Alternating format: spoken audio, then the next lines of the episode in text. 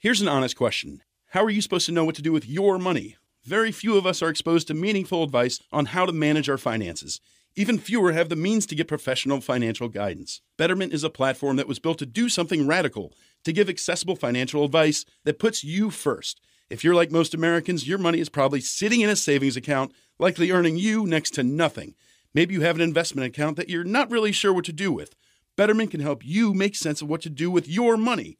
Investing involves risk, but you don't have to know the ins and the outs of the stock market to start investing for your future. Betterment's technology will put your money to work choosing the stocks and strategies that are right for you because we know you have other things to do. Betterment's platform can even provide guidance on what financial goals make sense for you. Give your money a new home with Betterment, peace of mind included. Download the Betterment app today. That's B E T T E R M E N T for the betterment of you.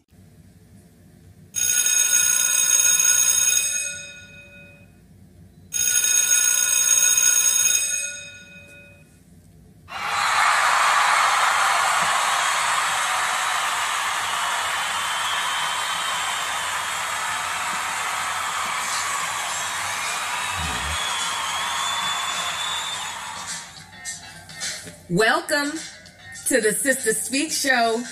Welcome to coming to the stage on the Sister Speak Show. Sister Speak, where contemporary meets vision, sound, and action. A talk show for great minds that create, inspire, and evolve. Sister, spiritual inspiration shared through art. Sister, spiritual inspiration shared through Ayana. I am Ayana, the hostess, creator, and producer of the Sister Speak Show. My pleasure meeting you, and welcome to all the first time listeners of the Sister Speak Show. I'm very grateful that you tuned in live on the Spreaker podcast. The Sister Speak Show airs live every Sunday, Tuesday, and Thursday at 7 p.m. Central Standard Time on Spreaker. The only time that it will not air live and you can catch it on demand is if there isn't a special guest that's coming on or they may there might have been a schedule conflict or some rescheduling going on and so therefore I have to do a show where I just do it on demand. But either way, catch it live or on demand. Now listen, Sundays we have the platform, Tuesdays coming to the stage, Thursdays the culture climate with special guest interviews, live performances, in studio interviews, and live on location reports. The special guests who will be on the Sister Speak show are dynamic and impacting the community with their passions. The Sister Speak Show is a talk show that will keep your mind and soul informed, energized, and encouraged a cultural renaissance platform that influences a climate that is conducive to who you are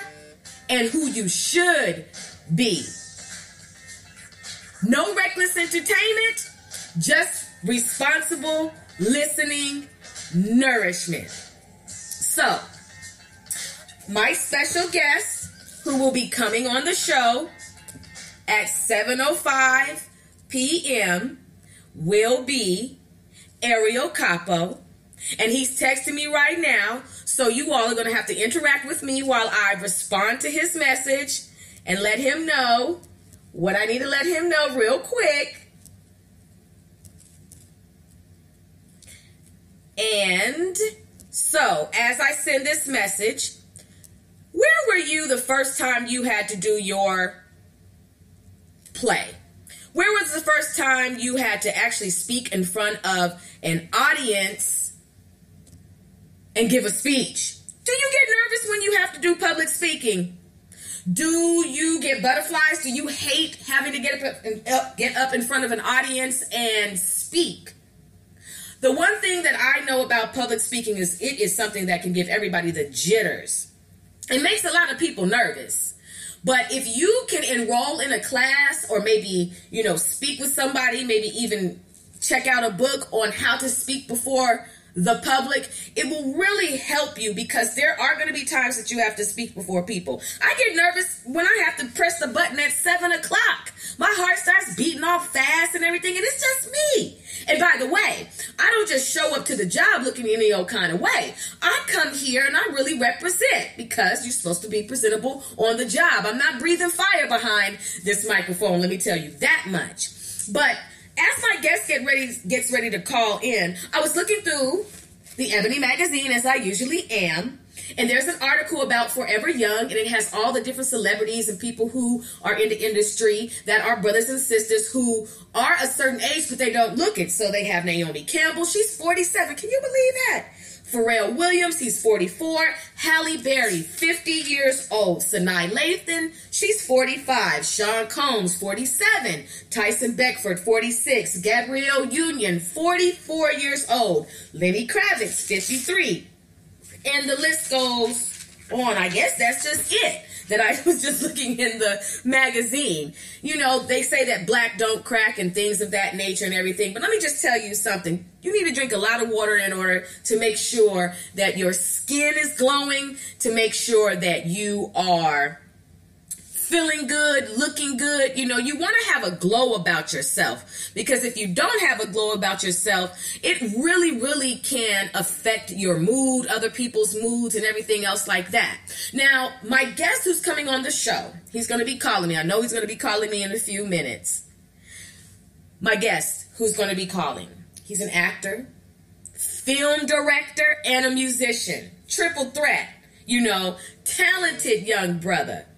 So he's to be calling me. He just texted me. He said he's to call me in five minutes. So that means I got five minutes to talk to you all. So my guest that's coming on this show, he is dynamic. He's to be able to share with you all what it means to, you know, go and audition, how he got started, what motivated him to create his movie, you know, uh, his struggles with acting, his advice, you know, just his his wisdom so far in his journey. So I want to send a shout out to all my family members who are listening because my guest who is coming on the show happens to be my cousin. So shout out to everybody in my family who is listening this evening to the Sister Speak show. How are you? Good, I hope. so anyway, let's just get down to the meat of this. So, what's your favorite movie? How often have you watched your favorite movie? Which movie do you know line by line by line by line? For me, it's the color purple. I'm just got to be honest with you. The color purple, I think I know almost every single word. I know that all the scenes. Why? Because that was the first movie that I ever saw as a young girl in the movie theaters besides Beat Street. I saw Beat Street in Atlanta with my cousins. That movie was something else. And I was just so excited to get outside of the house. And we had to walk to the movie theater. And it was a little bit of a journey because on our way there, this man pulled up in a Trans Am and he tried to pick my cousin up. Okay, a real life kidnapping almost took place, but we were walking in a group and it didn't happen. So we saw Beat Street, and then the second movie I saw was The Color Purple. It was just something about that particular movie, you know, the scene, the acting, the content. It it struck a chord, you know. For many of you all, the scene that struck the most to you was when they were at the dinner table. And Celie had had it she had had it. That was the day she and Shug Avery were going to leave. They were leaving Mister. They were leaving Harpo. They were leaving everybody. Celie had had it. Do you remember when she drew that knife on Mister? She said, "Did I ever ask you for anything? Did I ever ask you for anything? I never asked you for anything. Not even your sorry." hand in marriage. I never asked you for anything. See, I told you. I know that movie. We all know the color purple. It's a classic. You know, what other classics come to mind when you think of our brothers and sisters in film? Let's just see here. You have Glory. You have uh, Roots. You know, let's just think about Roots. It tells a story about uh, our ancestors and their journey through the Middle Passage. And it really exposes through the eyes of the, you know, the producer, the cameraman, and the actors, how intense those times were. You know, and a lot of times people talk about black film, you know, brothers and sisters being in the films and not getting enough roles or the same roles going to the same actors and actresses. You know, it's almost as if you see the same people in the same roles. You know, you know, you always gonna see Morris Chestnut in something. You're gonna always see Gabrielle Union in something. You know, you're gonna always see Denzel in something, Will Smith in something. There's just key Halle Berry. There's just key actors and actresses that seem to always pop up on film. Now, some may say it's not fair, but could it be that they just have the skill that stands out above the rest? I don't know. I'm just giving a shout out there. How hard is it for, you know, young people or even middle-aged people to break off into acting? You know, some people fare well just acting in the theater. You know, they call them thespians. And, you know, there's so many playwriters that have contributed to the Renaissance and have made a mark with their plays. And I have seen a plethora of plays. Uh oh. Guess what that means, brothers and sisters? I'm excited. So, brothers and sisters, calling all the way in we have my brother live on the phone, my brother Aeriel. So first we're going to give you a round of applause for showing up.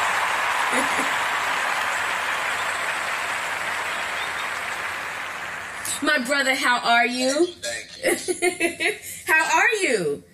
I'm well. How about yourself? I'm well. I I, I haven't spoken to you in so long. Brothers and sisters, this is really a special treat, and I'm really excited about who we have on the phone. So go ahead and first tell everybody your how you would like to be addressed. Um, Aeriel. Aeriel's fine. Ariel is fine. Okay, but when they check out your Instagram, we go we gonna do this in the beginning.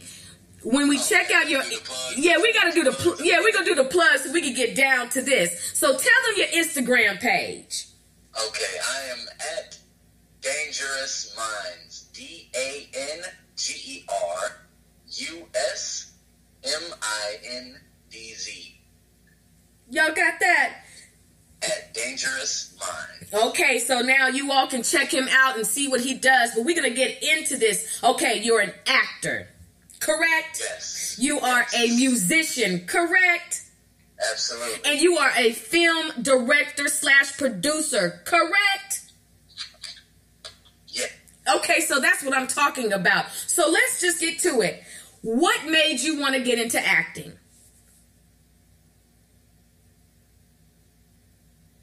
Hello?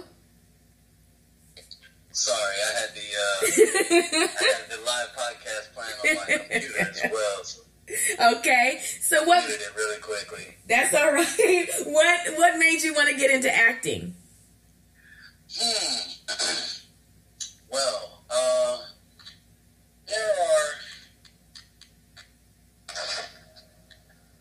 there are many stories that that can't be told um, to everyone. Mm-hmm. Uh, everyone to experience every walk of life would be crazy. It would be insane. You would you wouldn't you would never finish your journey. Right. But to be able to uh, go out and experience um, a film Mm-hmm. or a piece of media that would bring you into that world and give you a perspective that you wouldn't have gained otherwise Mm-hmm. is I feel is is magical Right. and instrumental into you know changing lives and Mhm. changing perspectives and allowing us all to grow. So Definitely. that was definitely my inspiration. Mhm. Uh, I fell into that inspiration uh, and, and this this passion um, from I, I would say from having a background in sports Okay. and always being uh, witnessed in these these feats that or, or accomplishments and Okay. having an audience Right. time. I, I think uh, once my my track career ended, I was also a track star in my former day. Yes, yes, we all were. Shoot, I could run fast too, cousin. we, we have to set up a 40. yes. You well, you might win that one. but I think it came from the love of having an audience and having my accomplishments um, acclimated. right. You know, maybe um, that that piece of affirmation Okay. that we all need and we all seek and we all Mhm. find in different ways. Mm-hmm. Definitely. Yeah, that's it. That's it. No, okay, no, no, I appreciate that. So tell me what what was the first play or film or you know what was your first hand where you were like okay I okay this this is going somewhere this is this is it which which play was it or which you know movie could have been that really just struck a chord with you Okay, um, I would say I it would have to be um, playing Sergeant Waters in the the stage play uh, A Soldier Story. wow Yes, and uh, that was made famous, you know, by Denzel. He Yeah. was in the uh, film version uh-huh of the uh, the script. right But, um, and during the stage play, I played his uh, his opposite, Sergeant Okay. Waters, okay and I feel that was a, a life changing. mm-hmm experience for me. Uh, the the notoriety that I received, and also the the feeling within myself that I can actually accomplish what was, you know, set out to be done, and make it make people believe. You know yeah that making, you know, there was something about that that just it changed me. That I, I made people believe that I was this evil.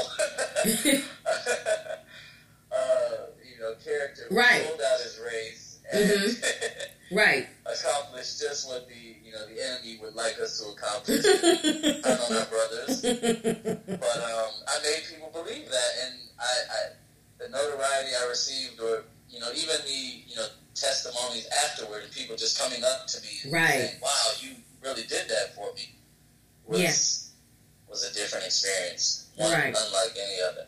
Right. Well, the one thing I can say, and I'm not just tooting tooting anybody's horn, I just got to say that the one thing I do know about our family is that we do have a lot of talent, talented people, gift, you know, very gifted, and you know, this is just one of the. This is just a testimony to you know our lineage and you know what comes from it and how you know we are very diverse with our talents and pursuing them in different ways so you know people were coming up to you and they were like you know you really captured that that that character um, i felt it and so of course that gave you the boost that you needed to then go on and, do, and pursue the next role so what was your next role after that Ooh,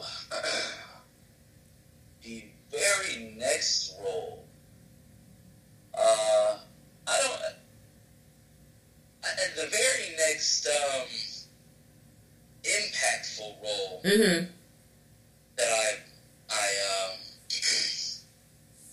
I was able to be a part of. I this is when I, I graduated my undergraduate degree, uh, and by the way, I, I acted in that play, uh, Soldier Story, in undergrad, which was completed at Alabama State University. shout out HBCUs. we got to give those shout outs Shout- and plugs.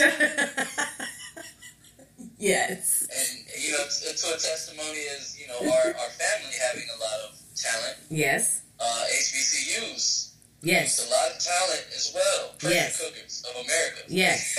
yes yes they get you right. yes they But, um, do The the very next role, uh, I was in a production by James Avery. wow And it was it wasn't more so the, the notoriety I received on uh, while doing this play, uh, Mhm. which was we did a colored museum. wow uh, directed by James Avery, which is uh, R.I.P. the yes late great Uncle Phil from Yes. Bel Air. Yes. Yes, I, I, I met him uh, while I was coming to LA. My Wow. first few months here. Mm-hmm. Uh, he became a great friend, Yeah. great mentor before he passed. Uh, Yeah. and he's still impacting lives. You know, through Yeah. the roles that he's played, Mm-hmm. the lives that he's portrayed. Mm-hmm. But um, it was taking place and taking part in his his production of the Color Museum. I played the kid, um, to where I was I was this young man and a young black man Mm-hmm. who who was pro black, so pro black. Um, his his outward portrayal of himself uh, was getting stifled Hmm. by his past. Right, right. By Okay. his past, the younger version of the the older gentleman, uh, Mhm. playing opposite Jared Joseph, uh, another great black actor as well. But um, it was the the role I played there, and the life it gave for me is to being able to hold on to your past. And during the production and in the play, they don't quite find, but this man actually doesn't quite find a balance. But that opened my eyes to, you know, being able to shift yourself and, you know, being able to be a chameleon in these different different arenas, Right. but holding on to who you are and your your ethics and your morals and your standards. Um, and yeah, that was for me. I'm you know, sure. for the change that it gave myself, and Yeah. also uh, you know just being a part of something that James Avery was Right. you know involved with and directed was an experience of you know in its own. Right. Now you mentioned Jay, thank you for sharing that. You mentioned that you met James Avery. Who else that you know whose names are are are, are known? Who else have you run across uh, while being in Los Angeles and pursuing your passion? Oh well, um, the great facilitation uh, I had was uh, going to grad school. Okay. uh, audition for grad school in Chicago, negative 15 degree weather, and I had to walk to every audition. wow. Brutal. Wow. Whoa. Negative fifteen. Negative 15. So the polar bears were shivering? Uh-uh. No, no, no. Wow. Okay, so you I had no knowledge of the transit system in Chicago, so Mhm. it was the Chevy legs. Chevy legs. it was brutal. I know it was. For California Institute of the Arts. okay. Um, and I, you know, obviously I made it, got a scholarship. Praise God. Praise God. All praises. oh, oh yeah. that was only him. Yes. But um, at this uh, specific institution, uh, it happened to be a Disney experimental school.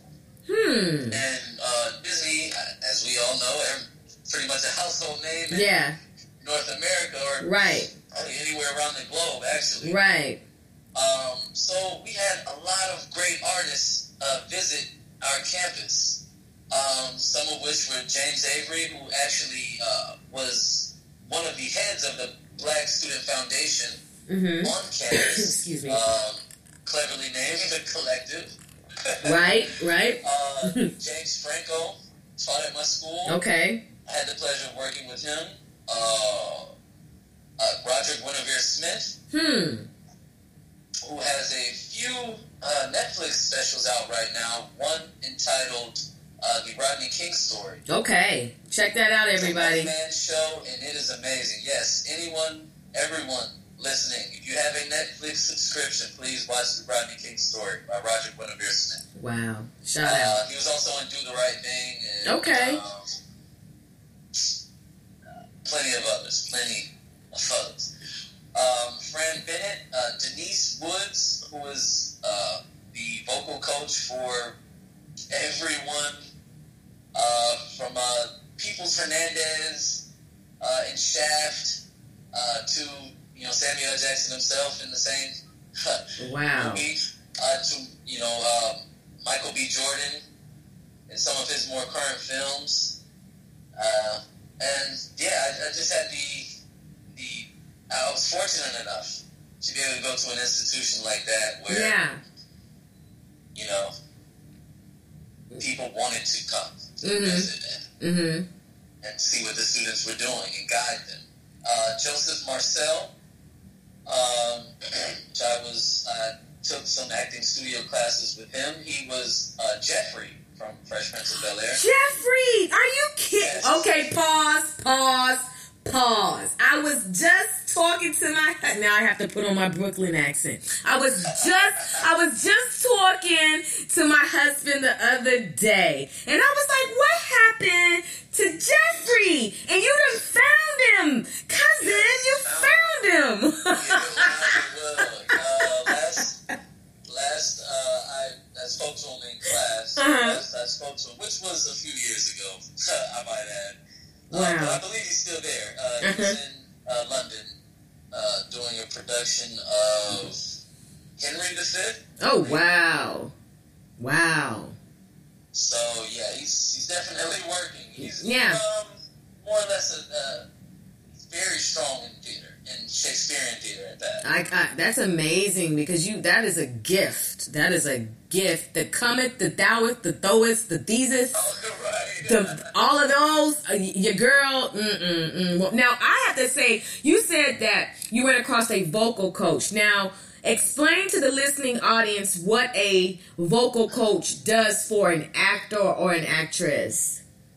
Ooh, they do a whole lot. Okay. Um, wow, let's uh, let's start at the beginning, maybe. That's good. Uh, well, they phonetically break down words. Okay.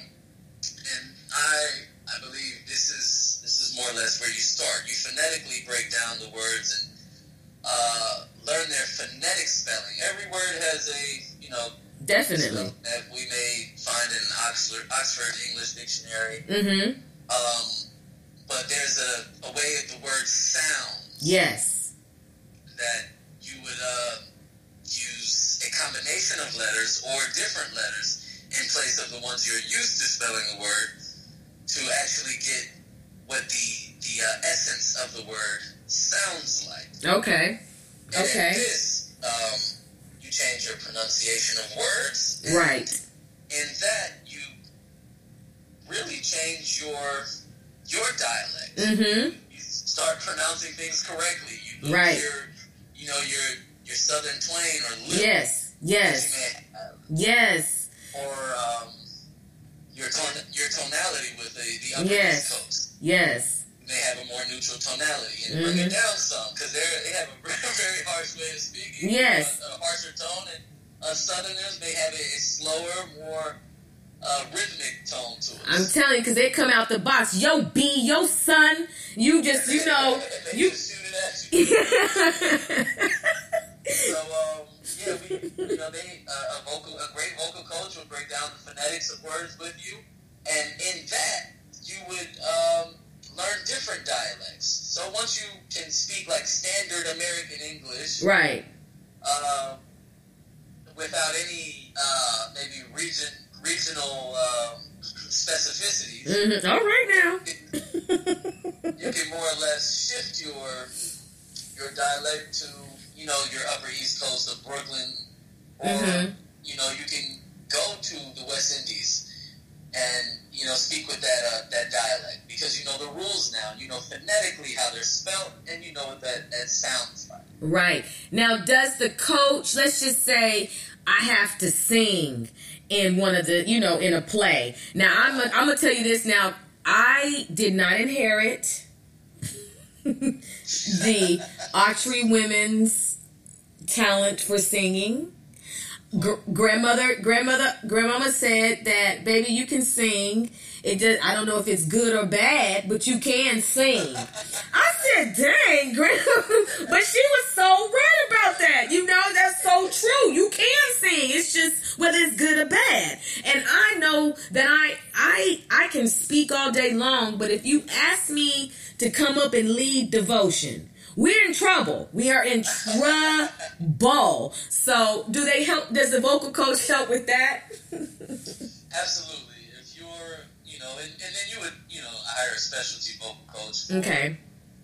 You know, whatever the case may be. Uh, if you're in a musical, you know, a Broadway musical, then you would definitely need a, a vocal coach that would specialize in, you know, singing and Right. that sort of thing. Um, and I, I did not have that uh, sort of vocal coach nor that experience with my vocal coach because I didn't need it. I didn't inherit the Audrey singing gene as well. I'm in the same boat with that one.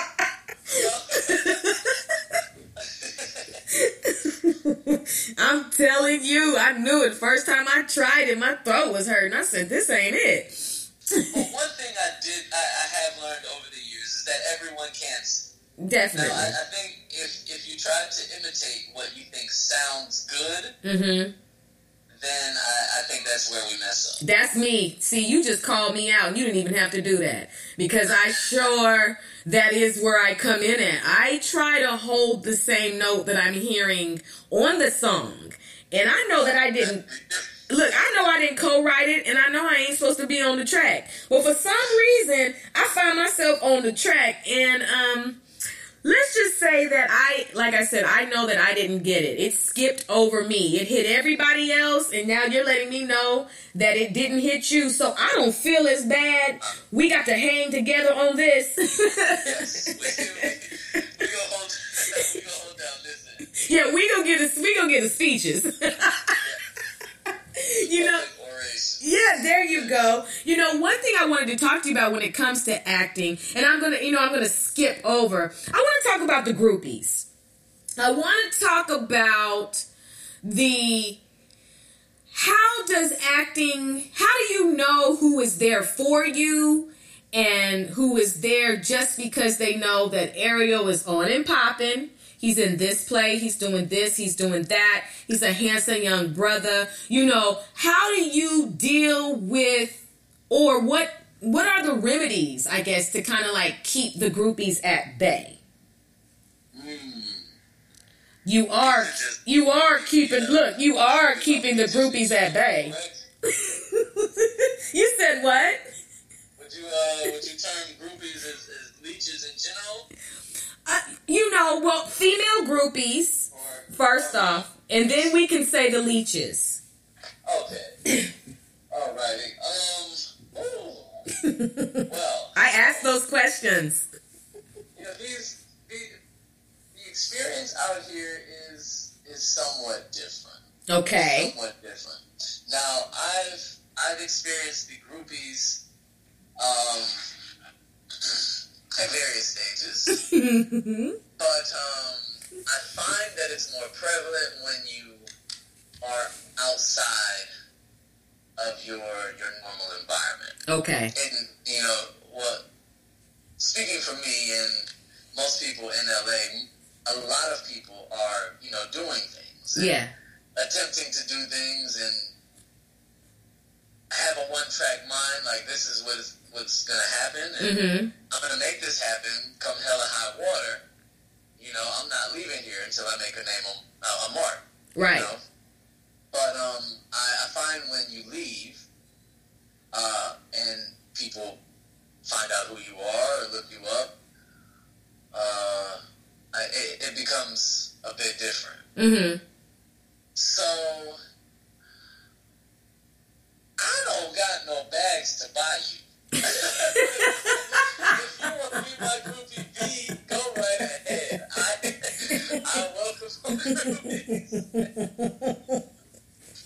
Oh, that is the funniest. What you say? You could get a glass. And I can get you settled and set in LA, but No, you can get them a bag. You can get them a glad bag. You can get them a hefty cinch sack. I'm like that. See? you see, I got you. I got you. I got you. much. It won't cost you. Nuh-uh. You go to the Dollar Tree. Y'all better stop. Don't be trying to come to my cousin for no bags, okay? Get your own bags. You should be self-sufficient.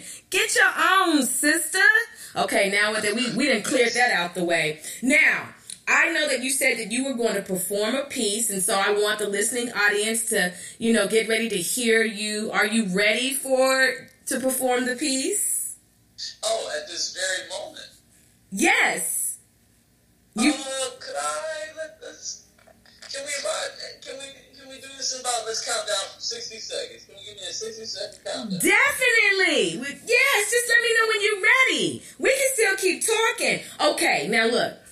As you get ready, see, I have done some plays. I studied under Ed Bullins and Vern Henderson. My mom wanted me, and I'm sorry, Texas, I just got to say this. My mom wanted me to lose my southern drawl. I had a really serious drawl, and she wanted me to curve the accent. So, you know, I took acting classes, this, that, this, that, and the third. You know, I've been to some various places. I remember even having to do a play in Hunters Point, San Francisco. That opened up my eyes. I tell you, it's one thing to watch cops. It's a whole nother thing to be in it. I'm telling you, it's a whole nother thing. I this was some I've seen some things. But I remember, and this is the funniest thing, I remember being in high school and I was taking an acting class.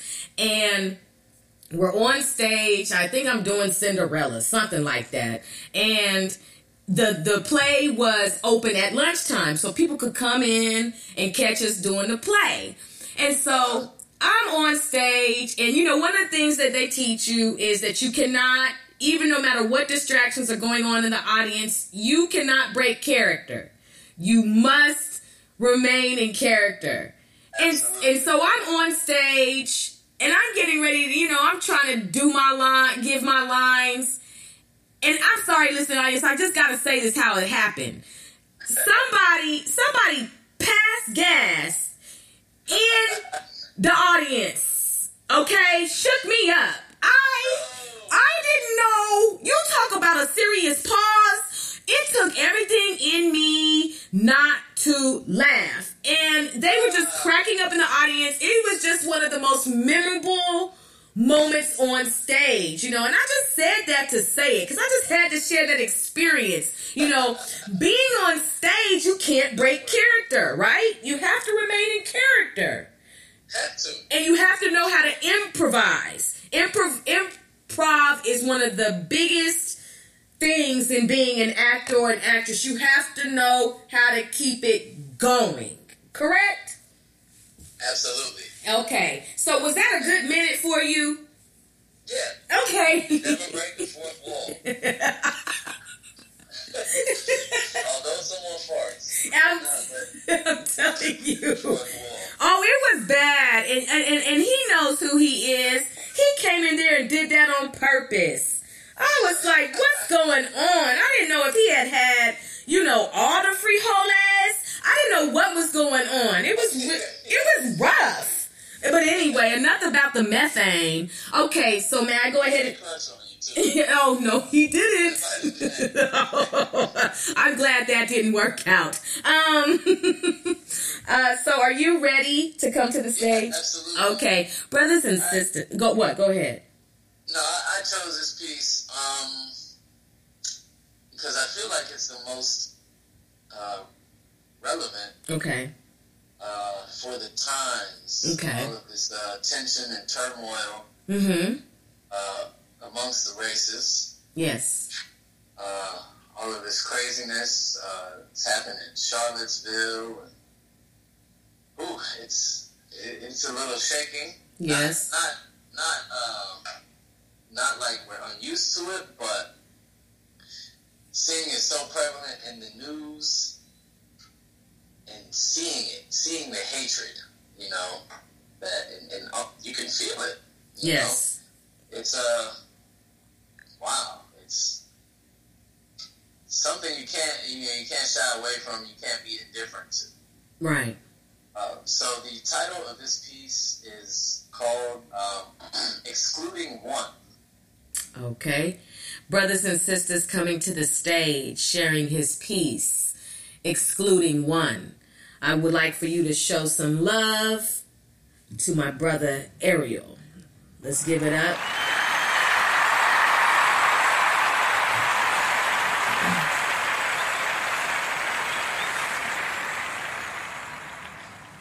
Excluding one. Take it away, my brother.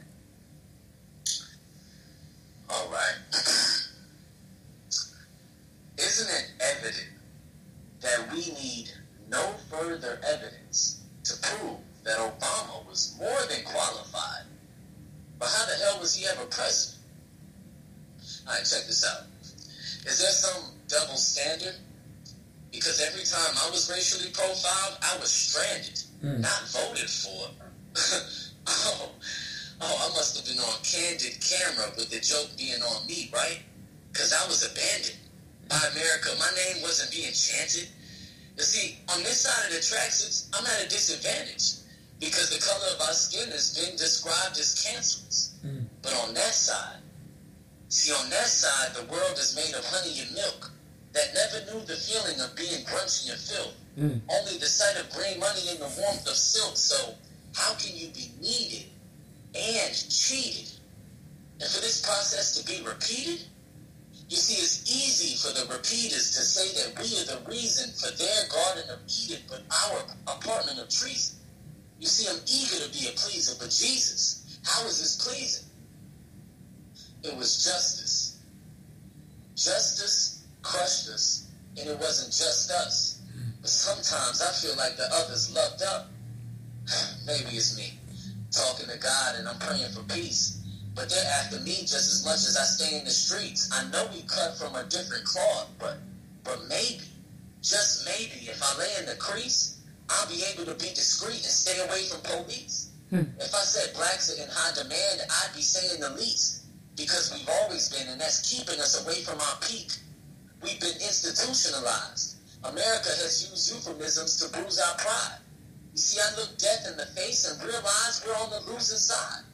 See, how can Kobe be a white coach pleaser and have so much game time, but when he gets caught with a white woman, he gets hit with a rape crime? Mm.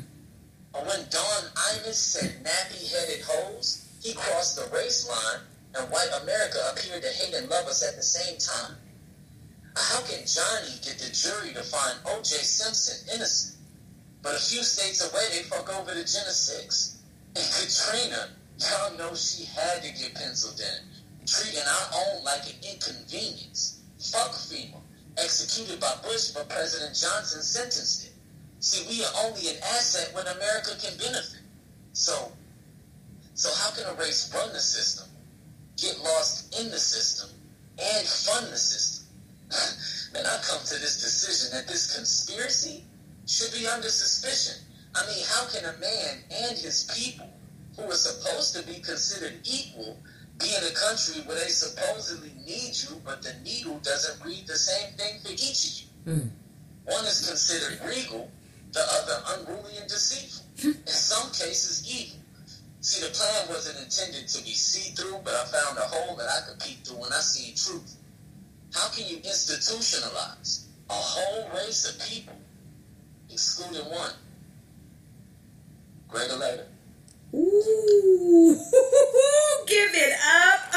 Oh my gosh. Yes. Yes, cousin. Yes. Oh my gosh. You know, ugh. It's like every time you guys perform, you just leave me. It's almost like I don't even know what to say, which is rare, but that was so heavy. It's like the truth, you know, you you you are really testifying to what your journey is and what your other bro- brothers' journeys are and how intense people are when it comes to hate, hatred, ignorance, Right. lack of tolerance, you know, wicked. You know, it, it you have to really just start to call it out. There is a level of spiritual wickedness that has permeated the atmosphere and there are spirits that are wicked that are controlling these entities that possess a badge, that possess a position, you know, that possess power And instead of being righteous, they choose to be unrighteous. And instead of being able to, I don't want to say tolerate, I, you shouldn't have to tolerate me. You should be able to accept me. There's a difference between tolerating me and accepting me because if you accept me, then you're not sitting around in your home around the table having private, disrespectful conversations about my people. Absolutely. You're not having office jokes about my people. You're not constantly trying to do things to gentrify neighborhoods, create genocide. There, you're not a part of that think tank that's trying to destroy my people. It, it is not fair, you know, because my there was a spoken. My guest Lauren Schiller was on here, and she was speaking about her brother and being worried about him being able to just, excuse me, make it home. You know, it is so you know we have to take it back to the Emmett Till situation. But even before Emmett Till, brothers were marked as a target. Right. Brothers have always been a target. There is an inferior insecure. I mean, people are absolutely insecure and honestly feel inferior, which is why they do the things they do. You can't explain to me why you were just going to senselessly beat a brother or shoot a brother or let this man go but let this man stay and get it all. There's something off track. You know, there's something I was watching cops and the disparity of watching how some cops deal with white people and how they deal with black people. I just have to, you know, put it out there. And it's amazing I have seen in some instances where they follow the job description to a T. But when it comes to some of us, they just automatically violate, you know. And that is a problem. But see, what I have learned, cousin, is this. What I've learned, audience, is this is that the Most High God is watching each and every one of our moves. Everything is being recorded, everything is being taken into an account. Don't ever in your life think that just because it seems that they are getting away with it now, that they will never ever have to face righteous judgment for their actions. Fret not thyself because of evildoers, for in due season they shall be cut down like the withered herb. You have to really understand who is in control. They're not getting away with it. It's hard to watch it. It's, hard to watch it now. It's hard to see these videos. It's almost as if we become desensitized. Oh no, another brother got shot. Oh no, another brother got was was beaten. You know, but there is a time coming there is a time coming where all of this will be judged. All of this will be judged. Everybody's going to be judged. So we need to understand that you don't want to get caught on the side of the Most High God's wrath. You don't uh, you don't ever want to have to experience the slap down from the Most High God because He will do it. So, you know, I appreciate you sharing that piece. I appreciate you giving the insight. I mean, it was it was deep, and I you know, I want you to come back on to the show again because I know you have more fire that you know that I want you to share. But you produced the movie. You produced the yes. movie.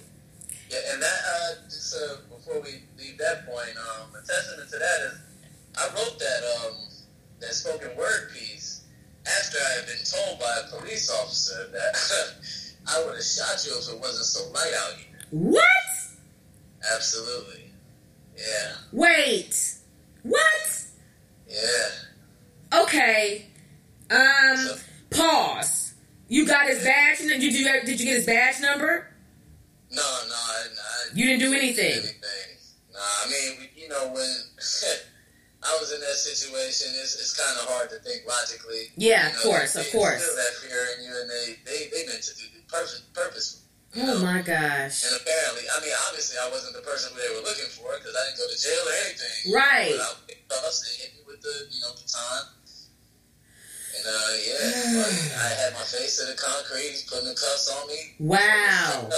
Wow. I, Gosh, if it wasn't so light out here, I was like, wow. For what? but you know what? But this is this is, and I have to say this. This is a testament to mama's prayers, daddy's prayers, family members praying for you. This is where you know prayers are the most effective. And this is also how you know that you have a hedge of protection around you. Yeah, you went through it, but you didn't end up in a situation to where what he thought he would have done if it would have been light outside, whether it been light or dark, the Most High God restrained him from that. And we need to understand how powerful the Most High God is, because I got to say that. He is able to cause the plans of man to take no effect. If you don't believe me, read the book of Psalms, where it speaks specifically about him causing the plans of man to take no effect. That means that your enemy may try to come after you. But that's the only thing that they're going to try to do is they they won't be able to make it. So you need to understand that he has all power. And not only that, let me also encourage my listening audience and you as well, my cousin. Let me explain something to you about how powerful he is. He is the head of all principalities. Do you know what that means? That the police force is a principality. He's the head of that. He is the head of it all. He is the one in control. Now, some of you are saying, well, since he's in control, why does everything seem out of control? Maybe it's because you walked away from him. Maybe it's because your prayer life isn't intact. And you also have to understand that there are curses upon us and that until we come back to him, he said, if my people, we want to know the remedy? We've got to come back to him and repent so he can heal the land. That's what it's about. And until we do that, until we stop hating on each other, being so jealous of one another, not wanting to support one another, not being able to, you know, be in the same room without there being some type of funk. We got to get past that. You know, the oppressors the oppressors have created a situation to where we are turning on one another. Now that is not how it's supposed to go. We are mighty, mighty as a unit. I'm just trying to tell y'all this. I just Ooh, I can't believe he told you that, cousin. See, that's the Barnes in me now. That's the part where I I have to go and huh, suit up and come out there now. Don't have me have to come up on no pop up now. I'm a rider. Real talk. Anyway, I said, look, I stayed in the Bay Area for 25 years. Come on now. Don't mess with me. Shoot.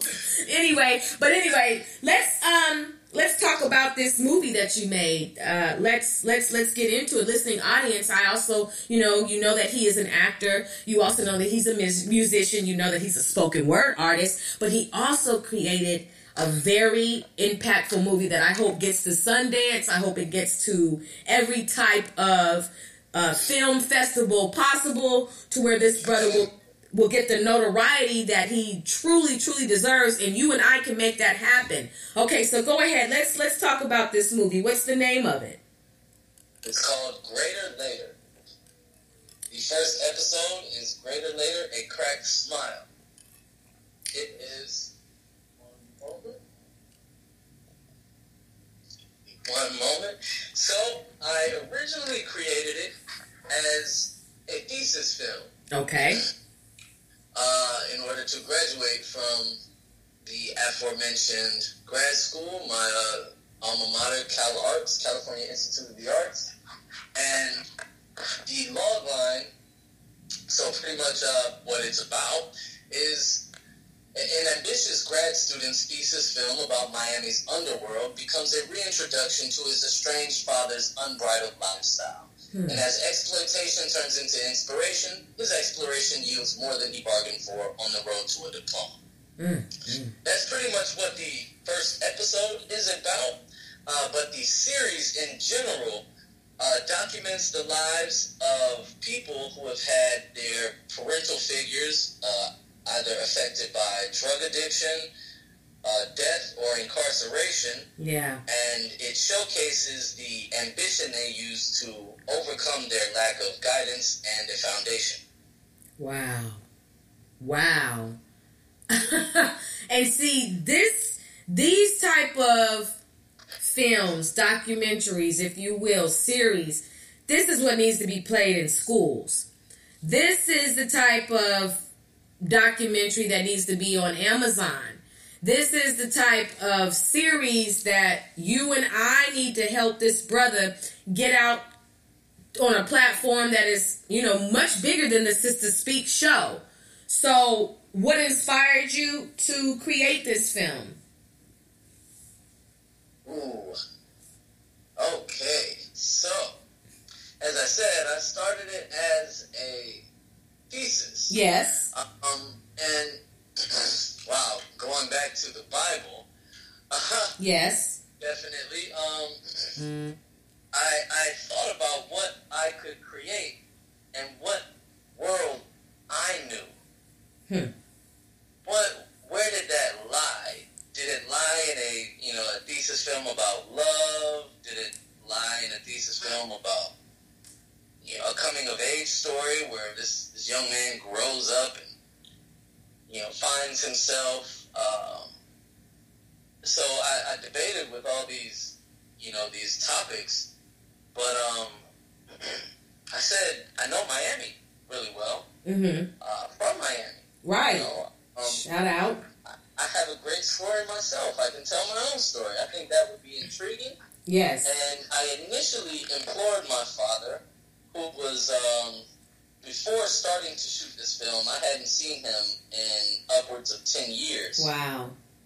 Uh, at all. I, wow. you know, obviously writing letters. Yeah. Uh, in prison. Or, yeah.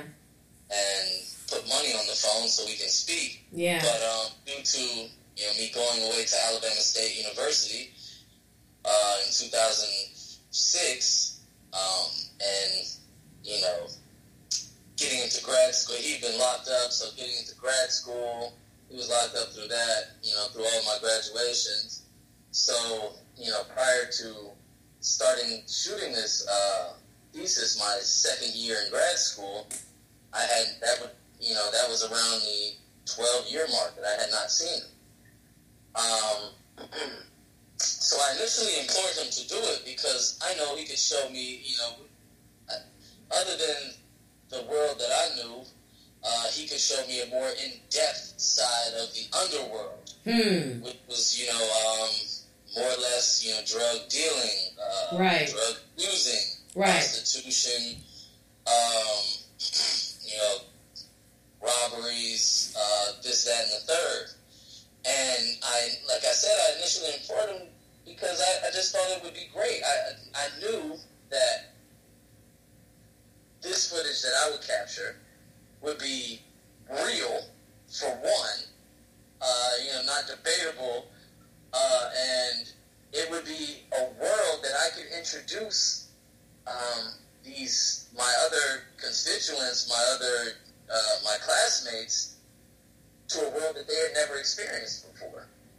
Yeah. Um, so it was more or less. I knew I could get this great story. I knew I could do this. I knew I could show some really um, flabbergasting material to people, and they would, you know, they would be in awe. right, but right. It slowly transformed itself into me actually wanting to know and, and caring about my father again. Mm. You know, there is a certain type of, uh, I guess, affinity you lose for people when they aren't in your lives. Yeah. And you know that they're supposed to be. Wow. Wow. but you know, I guess you never lose that love. Yeah. You know, if you're all about, if you just, you know, if you're about the bottom line, and it's like, you know, bottom line is you're my father. Bottom line is I am your seed. Yes. I know to better understand myself. Right. And, you know, help each other in, in the process. Yes. yes. And um, one one thing one thing that always had stuck with me after about the first month of filming is where my, my tide started to change, my perspective started to change, and I actually started to care about this man again. Hmm. Bless the Lord. Uh, was when he said, you know, I've, I haven't given you anything my whole life, your whole life. I haven't given you anything, and this is the least I could do for you. Hmm.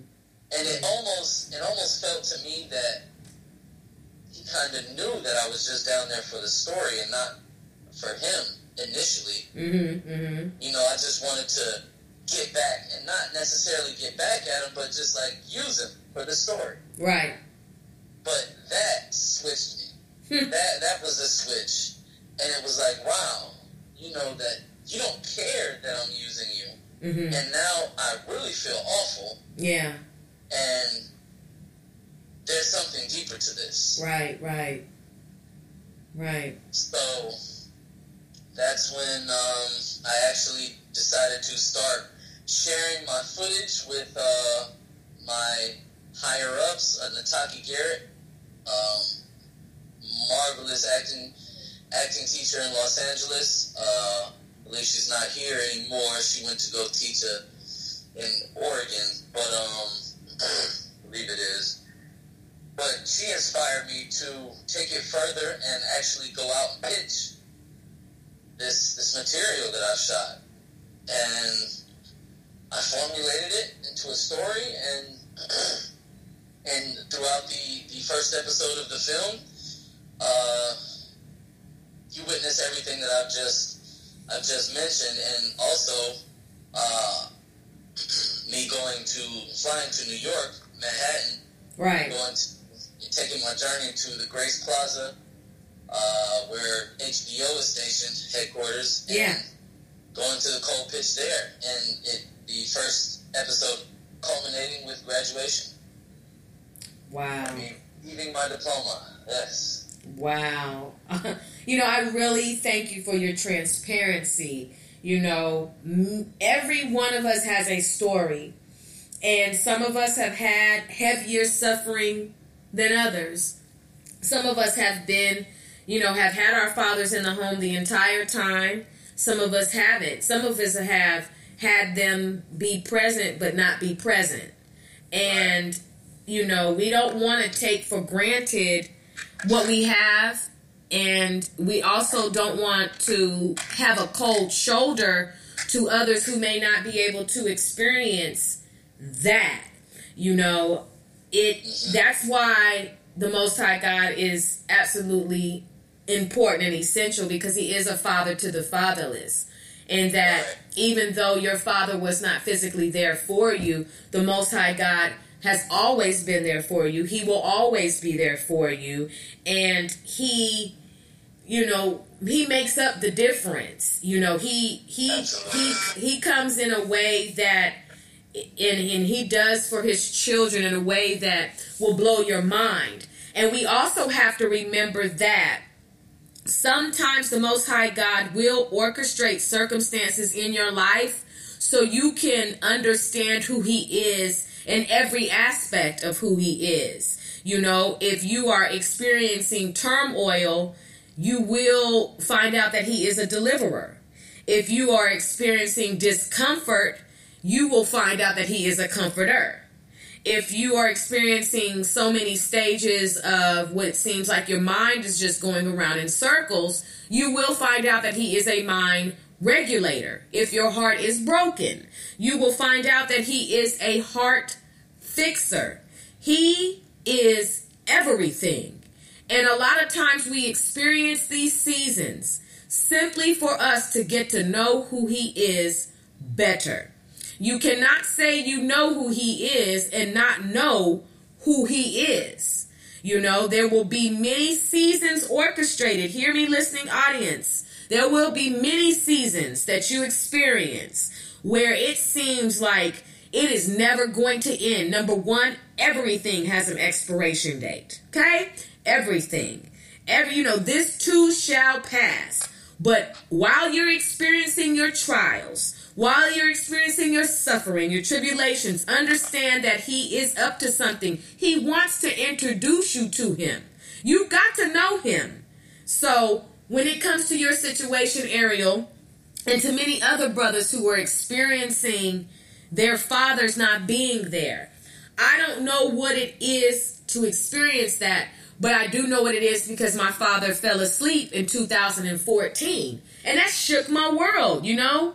It it shook my world, cousin. I was I it, it really took me to a place, but it it humbled me, and it also showed me who people really were. If you want to know who people are, let something major happen in your life. Let it be a birth, let it be a wedding, let it be a funeral. You will find out who people truly are. But I know what it is to grieve for my father because he's not here.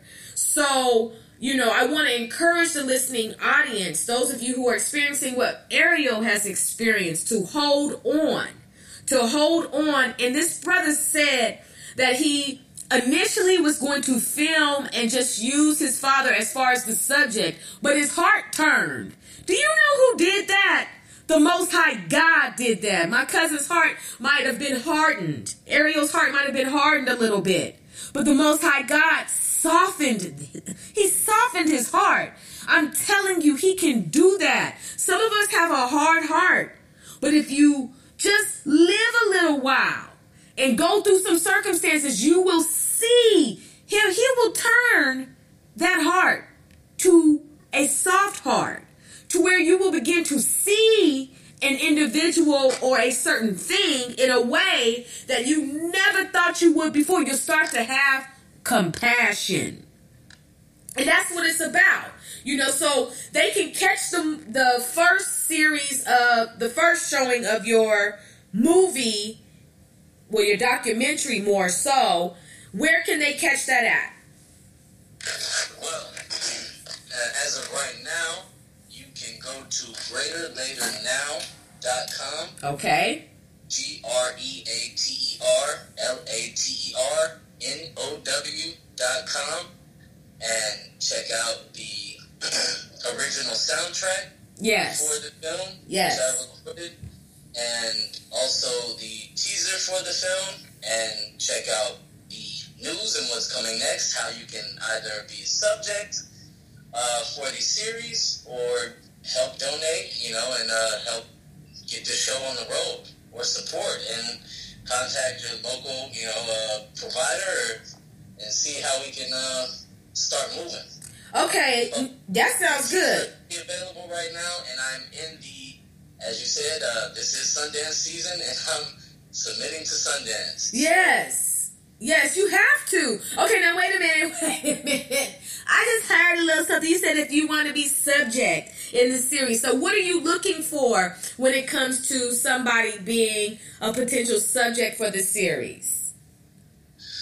Um, well, I am searching out, seeking out uh, individuals who are uh, in, heavily involved in their craft, Mm-hmm. uh, who have experienced a tumultuous past, Yes.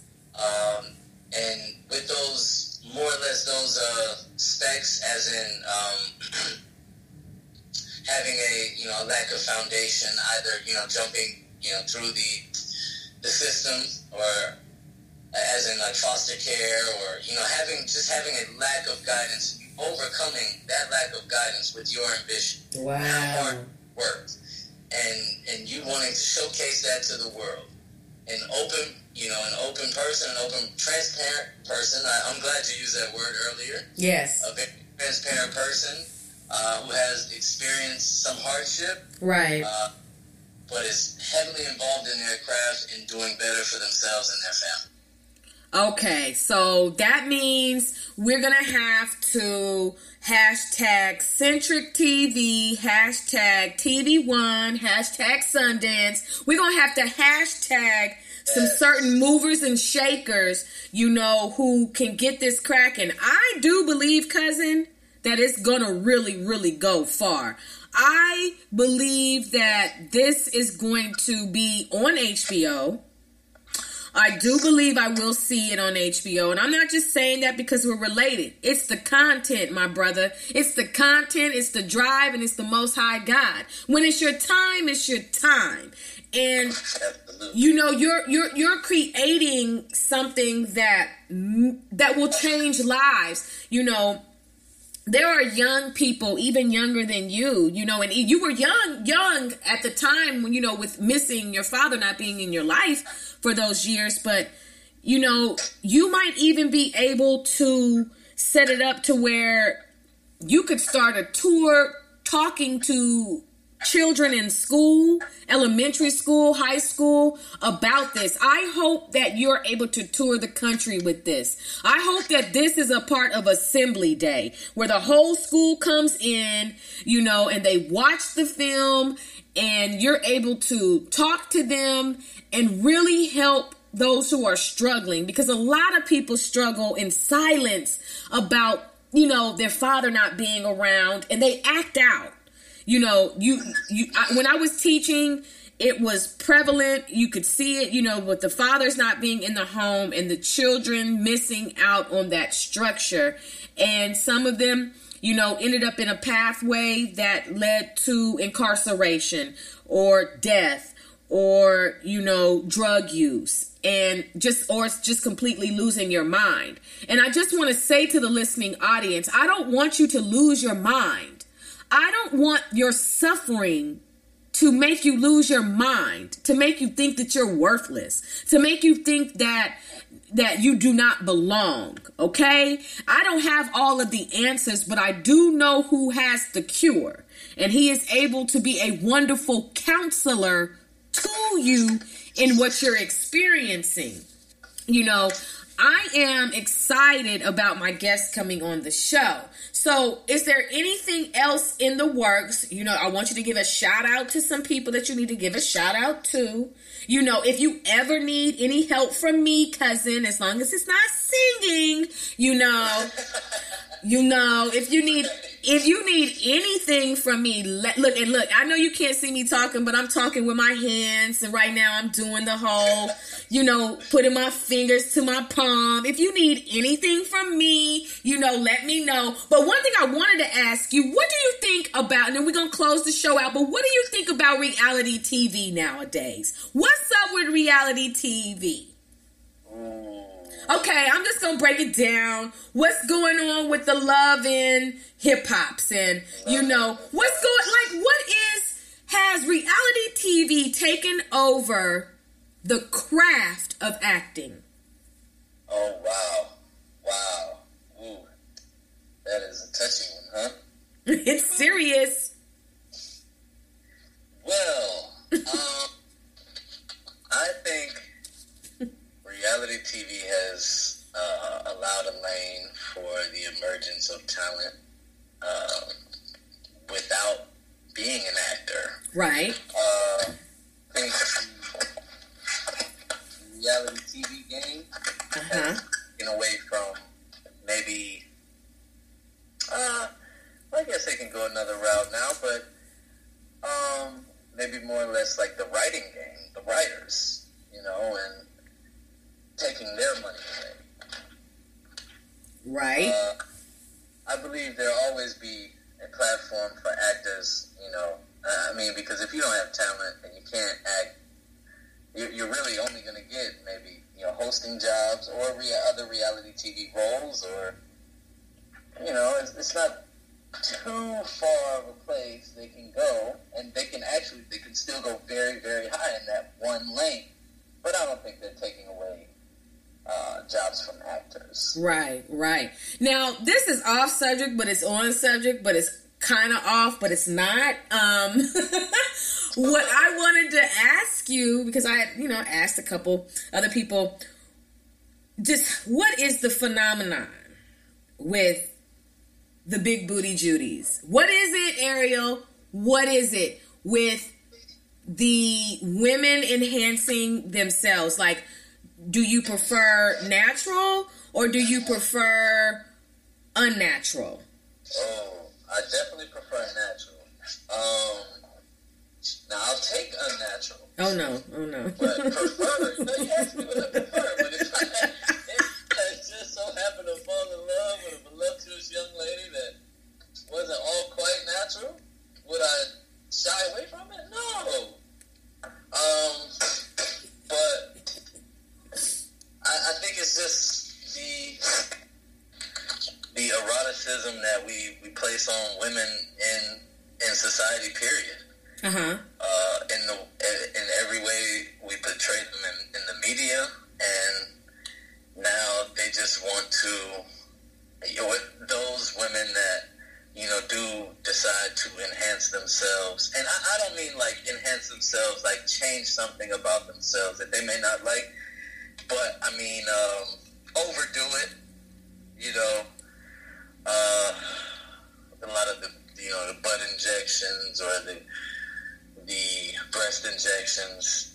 I just think it's the you know our cracked and demolished horrible system that is you know accentuated the woman and like eroticized her so much that you know our expectations and you know that, that those women that do enhance themselves are you know are maybe this male dominated society's expectations they they're just trying to give them what they want Right, because you know, a lot of actors and a lot of actresses try to change the way they look in order to get roles or order to fit into what Hollywood would say is the um, the standard for beauty.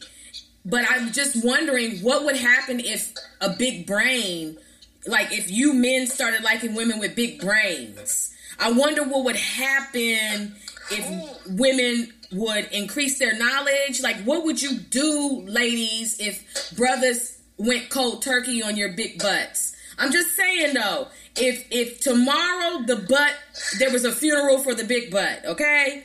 Um, what would you women do? What would you do if in the middle of the night society changed and at 6 a.m. when you woke up having a fake breast, having lip injections, tanning, weaves, all of that was played out? What would you women do? You know, I think that that would be a big problem. Can we take some calls? You know, I'm just serious about that. You know, my sisters, um, think about that. And another thing when it comes, you know, we're gonna close this show out, but another thing about that body is have you women ever thought that if you have a small chest and a bigger sized bottom, that that's just that your body is made for someone who's going to like that. I think you have to understand that not everybody likes all of that. That some people are minimalist. Some people don't want all of that. And so we've got to stop. And I know plastic surgeons are like, well, no, you're messing up my money. But I'm just saying, but but look, how dare you mess with the Most High God's original design?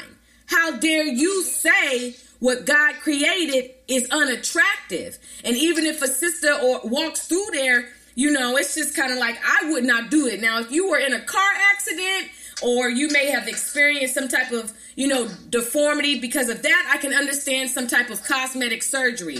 But just out the gate trying to look like Beyonce, and that's another thing. Oh my gosh. Would you women stop talking about your inner Beyonce? You do not have no dang inner Beyonce. Are you crazy? That's schizophrenia. You do not have no inner Beyonce. You never have had an inner Beyonce and you never will. Are you crazy? I'm serious. You you see that's because so many brothers idolize Beyonce and women want to be known as being pretty and beautiful and gorgeous and they want men to like them. And so if all the men are navigating towards Beyonce, then that's who women want to look like. Before Beyonce, it was Janet Jackson. I mean, and before that, it, before that, it was Tina Turner. I mean, this idolization has made many women go into a state of panic, and you start trying to re- emulate what you see these stars doing. You do not have no dang inner Beyonce. Would you get off of her loins? Back up a little bit. You know what I'm saying? I really mean that, cousin. I just had to get that out. I'm so I'm so tired of females saying that about themselves because I'm gonna start looking at you and asking you when your SSI check comes. When you start talking about stuff like that. Oh, I just had to get that out. I'm serious. But anyway, my brothers and sisters, um, we have had a wonderful time. I've had a wonderful time talking to Aeriel. He is an actor, he is a film director, and he is a musician. Check out his docu series, Greater Later. Correct? Yes. When you check that out, pass that on to somebody else. Share, share, share, share, share. Let's get this brother where he needs to be. Okay? I also want you to come back on the show. Please, you know, I want you to come on the show, perform two more pieces next time. I want you to, you know, I know you've got music. I want to be able to check out a couple songs from the soundtrack. I'd love to have a little listening party, you know, on the Sister Speak show. That's very important. And I'm just very grateful that you said yes and that you came on the Sister Speak show this evening. I'm, I'm delighted that you asked me. Thank you very much for allowing me to be on your platform. Yeah, everybody. I remember Aeriel when he was two years old. You were about two, three, or four. The cutest little boy. So sweet. No, you were the so sweet, so kind. Oh my gosh, we hung out one summer, you know, because we always had to go to a National Baptist convention. Um, I I've, I have attended many of those, and my grandparents, my grandparents, Aeriel's great grandparents had a Cadillac. And I was out there in the summertime, and I remember falling asleep in the back of that Cadillac, and they had to peel me off the back seat. Okay, hello, hot, like fire. Help, get me up. Okay, that Bama heat, you know. So you know we we we definitely share a close lineage um his grandmother is my father's sister so we're very close as far as the bloodline is concerned do you want to send a shout out to anybody who is listening this evening Ooh, I would love to send a shout out to friends, families, and supporters. Everyone that has been encouraging me and support me along the way, and you know, just well wishing and praying for me. Thank you. Oh, how sweet is that? So, once again, shout out to the Archery family. And also, I would like for you all to keep our grandmother, Aeriel's great grandmother, you know, our grandmother Archery in prayer. She is um, 100 years old, everybody. And she is um, in the hospital she is not faring too well according to the doctors, but we know that the Most High God is in control. So, you know, for all our prayer warriors out there, just, you know, if you don't mind praying for the Archery family, praying for Ellie Mae Archery in Montgomery, Alabama, and praying for, you know, my aunt Dorothy Ann, who has been taking care of my grandmother for a long time, and my cousin Sonia, just to all of my family members, you know. I just want you all to, if you don't mind, just keep us lifted in prayer. We would greatly, greatly appreciate that. And on that note, Aeriel, do you have any questions you want to ask me? Anything last minute that you want to say? Because if not, I'm going to hang up the phone, then I'm going to sign off. Oh, just uh, make sure we we DM each other so I can jump back on this platform. That's great news for you guys. Yes, yes, yes, yes. So, did you have a good time being on the Sister Speak show? Absolutely. Lovely time. That's what I'm talking about. All right. Well, I thank you so much for calling in, and I will talk to you a little bit later, okay? Brothers and sisters, signing off is Aeriel, and I'll talk to you later, okay? All right, guys. Take care. All righty. Bye bye. Oh, brothers and sisters, that was a wonderful interview. You know, I was absolutely delighted to be able to speak to my cousin. I hadn't seen him in so long and hadn't spoken to him in so long. And for us to be able to connect, to come together, and to you know, share and vibe. You know, it's just a beautiful thing. Like he's doing big things, right? Like support this young brother. That's what this is about. It's about making the known known. I am here to make sure that there is no reckless entertainment, just responsible listening nourishment. I'm looking for actors. I'm looking for actresses. I'm looking for screenwriters, playwriters. I'm looking for musicians, spoken word artists, poets, poetess. I'm looking for you. I'm looking for business owners. I'm looking for product line owners. I'm looking for people who are making an impact in the community. That could very well be you. If it is you, DM me, SGT, PGW, or contact me at sistergoodthing.com. Go to the contact page, submit your inquiry, and I'll definitely correspond with you. I answer emails and I respond to DMs. I'm not stuck up and bougie. I value anybody who takes the time out to reach out to me, and I'm going to reach out to you unless you're a spammer. Then you get blocked. anyway, I'm serious about that though. So, this Thursday, everybody, the Red Chair Project. That's right, Sickle Cell Anemia Awareness Month. We are going to talk about what sickle cell anemia is how we can treat it. Um, is there a cure? How is it affecting the community? I know you might know someone who has it, so therefore, tune in. This lady who's coming on, she's beautiful, beautiful, beautiful, and she's going to be able to school us. Okay, we must be aware. So I want you to tune into the culture climate this Thursday at 7 p.m. Central Standard Time. Okay, and so then this Sunday, oh my goodness, I need to look at my calendar so I can actually tell you all who I have coming in. Please don't charge it to my head. But anyway, somebody's definitely coming on to the platform this Sunday, and I'll be able to get that out to you. Let me see the 7th, 8th, 9th, 10th. Um, I gotta look on my calendar. But anyway, brothers and sisters, I've really enjoyed you. Thank you for your patience. Thank you for listening. This is the Sister Speak Show. I am your hostess, Ayana Holloman, and I am signing off. You have a good evening.